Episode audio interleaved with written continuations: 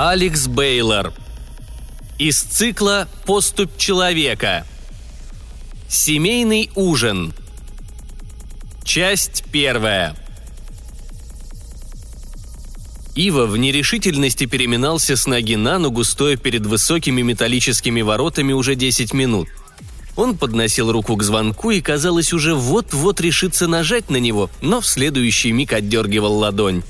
Ива повторил этот ритуал уже с полдюжины раз, и так бы, наверное, все и продолжилось, если бы голос из динамика на воротах не произнес. «Сынок, кончай ломать комедию», — ласково проговорила мама Ива. «Мы все тебя уже заждались. Скорее приходи, а то лазанья стынет». Ива хотел было что-то ответить, но в следующий миг раздался короткий щелчок, и массивные ворота со скрипом отворились. Быстрым движением руки он утер под со лба и шагнул вперед — Едва вступив на территорию усадьбы, ворота захлопнулись. «Ну что же», — подумал Ива, — «пути назад нет, придется потерпеть». Вдруг из-за кустов взметнулись ввысь удивительной красоты птицы и пролетели так близко, что юноша почувствовал на лице легкое дуновение ветра от их крыльев. Ива проследил за тем, как они взмывают высоко в небо, и сам того не ожидая улыбнулся. Он уже и забыл, насколько же здесь красиво. И чего это он в самом деле так разволновался? — понапридумывал себе не весь чего и теперь никак не может выкинуть эти глупости из головы. Ну, возможно, когда-то давно у него и были какие-то разногласия с братьями и сестрами, но теперь это все в прошлом. Но в какой семье этого нет? Они уже давно не дети и не будут ругаться по пустякам. Ива прошел по аккуратно подстриженному газону и вступил на широкую мощенную дорожку, которая вела к дому его родителей. По обеим сторонам дорожки располагались деревянные изгороди, увитые благоухающей глицинией – из глубин сада доносилась умиротворяющая игра струнного оркестра. Ярко светило солнце, в кронах деревьев щебетали птицы, а над свежескошенным газоном порхали бабочки. Ива миновал бурлящие фонтаны и ряды стриженных кустов в форме виверн и драконов. Когда на горизонте уже показался величественный трехэтажный особняк родителей, Ива снова почувствовал себя неуверенно и остановился – он покосился на выстригающего очередную фигуру садовника, улыбнулся и приветливо помахал рукой. Но садовник даже не взглянул в его сторону. Почувствовав себя неловко, Ива поспешил убрать руку. «Не обижайся на него», — проговорили у него за спиной. Ива вздрогнул от неожиданности и обернулся. Перед ним стояла, широко улыбаясь, худенькая большеглазая брюнетка. Несколько лет назад Матиус оглох. Совершенно печальная история. Она помедлила, обвела Ива внимательным взглядом — Впрочем, у нас еще будет время поговорить об этом». Девушка кивнула в сторону дома. «А то, если прямо сейчас не придем на ужин, нам не поздоровится». «Это точно», — кивнул Ива и улыбнулся. Вспомни, как отец отчитал Георга, когда тот опоздал на мамин день рождения на пару минут. Эвия прыснула от смеха. «О да», — проговорила девушка. «Думаю, эту взбучку он до конца жизни не забудет». Эви долго смотрела на родительский дом, затем повернулась к Ива и, смотря ему прямо в глаза, тихо проговорила. «Я рада, что ты здесь, Ива». Молодой человек улыбнулся, вглядываясь в ее ясные безмятежные глаза, и обнял сестру. «Я тоже». С минуту они помолчали, наблюдая за работой садовника, затем Эвия взяла брата за руку и спросила. «Готов?» Ива покрепче сжал руку старшей сестры и, поправив прядь ее волос, спустившуюся на щеку, кивнул. «Пошли», Едва поднявшись по каменным ступеням крыльца, дверь особняка тут же распахнулась, и навстречу им выскочила высокая статная женщина с красивым румяным лицом. «Ну, наконец-то!» – возликовала она. «Что же вы так долго? Остальные уже давно собрались». «Привет, мам», – в один голос ответили Ива и Эвия. На ней было изящное платье из синего атласа, великолепно подчеркивающее ее стройную фигуру и красоту голубых глаз – Женщина наспех обняла их, поцеловала в щеки и поволокла внутрь. Часть вторая. Лучи света, проникавшие из распахнутых окон, сверкали на отполированном мраморном полу. Стены были украшены гобеленами с изображениями причудливых зверей. За столом велись оживленные беседы, бряцали вилки и ложки, раздавались веселые смешки – Пережевывая индейку, Ива бросил взгляд на одну из картин в золотой окантовке. На вершине горы поверженный дракон склоняется перед белокурым воином с окровавленным мечом. Отец Ива, сидевший у изголовья стола, проследил за взглядом сына и спросил. «Ива, почему ты так долго не появлялся дома? Работаешь над новым проектом?» Голоса за столом тут же стихли. Все взоры обратились к Ива. От проступившей неловкости Ива едва не поперхнулся. Отпив воды, он утер рот платком и взглянул на отца. «Да, можно сказать и так», – неуверенно ответил он. «Пока ничего серьезного, лишь пара задумок, но я...» «Опять он за свое!» Ива прервал вставший из-за стола старший брат. Мейнер, высокий, подтянутый брюнет, гордость родителей. Он грозно посмотрел на младшего брата, затем обратился к отцу. «Пап, ну что ты в самом деле? Никому не интересно слушать оправдание и нытье этого неудачника. В последнее время мы и так редко собираемся, и я не хочу портить семейный ужин разговорами о его попытках сделать хоть что-то стоящее». «Вот именно», — поддержала Илса. «Я, например, пришла посмотреть на первые успехи Джернис. Мама сказала, что на ее планете появился катаклизм за считанные секунды, уничтоживший весь мир».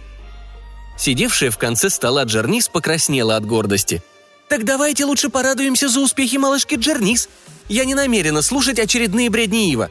Она перевела взгляд на Ива, скорчилась и брезгливо махнула рукой. «Зачем вы вообще его позвали?» «Илса!» – шикнула на девушку мать. «Имей уважение к брату!» «С чего это вдруг?» Девушка закатила глаза. «Разве этот бездарь имеет уважение ко всем нам?» Илса жестом обвела собравшихся. «Когда позорит нас на всеобщих играх!» «Спасибо, Илса!» Мейнер отсалютовал сестре и, повысив голос, возвел руки к потолку. «Хоть кто-то меня здесь понимает!» Молчавшие до сих пор братья и сестры довольно закивали и зашушукались вслед за репликой старшего брата. В зале снова поднялся неразборчивый галдеж. Ива отложил вилку в сторону и ослабил узел галстука. Он был абсолютно уверен, что если съест еще хотя бы один кусок, то его точно стошнит. Больше всего на свете сейчас он желал поскорее убраться отсюда. Какой же он был дурак! Понадеялся, что за прошедшие годы хоть что-то изменилось. Он покосился в сторону выхода и хотел было уже встать, как вдруг отец пробасил. «Ива не закончил», — ледяным тоном сказал он. Наступила тишина. «Прошу, сын, продолжай. Расскажи о своем новом проекте». Ива застыл на месте, не в силах проговорить ни слова. Он неотрывно смотрел на непроницаемое лицо отца, затем почувствовал резкую боль под столом. Сидевшая по левую от Ива руку Эвия пнула брата ногой и прошептала – «Ну же, Ива, у тебя все получится. Главное, не бойся». Юноша судорожно кивнул, ощущая дрожь по всему телу. Он встал из-за стола, откашлялся и, расправив складки пиджака, пробормотал. «В общем-то, концепция моего нового мира...» «Что ты мямлишь? Говори громче!» – перебил его Мейнер. Эви с отвращением взглянула на старшего брата и призвала его не обращать на него внимания. Мейнер только сильнее ухмыльнулся и принялся чавкать. «Итак», — продолжил Ива, э, «главная идея моего нового мира состоит в невмешательстве». «Невмешательстве?» — скорчился Мейнер. Братья-близнецы Георг и Сернак недоуменно покосились на отца. Джернис саркастически хихикнула. Илса закатила глаза и прошептала что-то вроде «Ну и придурок». Ива промокнул под со лба, покосился на улыбающуюся мать, затем на неподвижно сидевшего отца – Сложив пальцы домиком, седовласый мужчина молчаливым кивком призвал его продолжать. Ива принялся листать блокнот, пробежался глазами по нужной странице. «Да, своего рода политика невмешательства», — продолжил он. «Я решил дать полную свободу действия моим созданиям и никоим образом не лезть в их дела. Например, вот».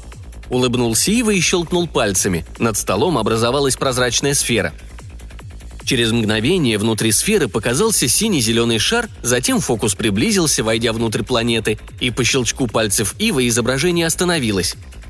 «Венец моего творения. Человек». Завороженная Эвия ахнула от удивления. Братья-близнецы, увлеченные странностью увиденного создания, отвлеклись от поедания пудинга. Мне показалась безумно интересная идея того, к чему смогут прийти эти творения без моего контроля – Ива окинул взглядом присутствующих и впервые за весь ужин улыбнулся.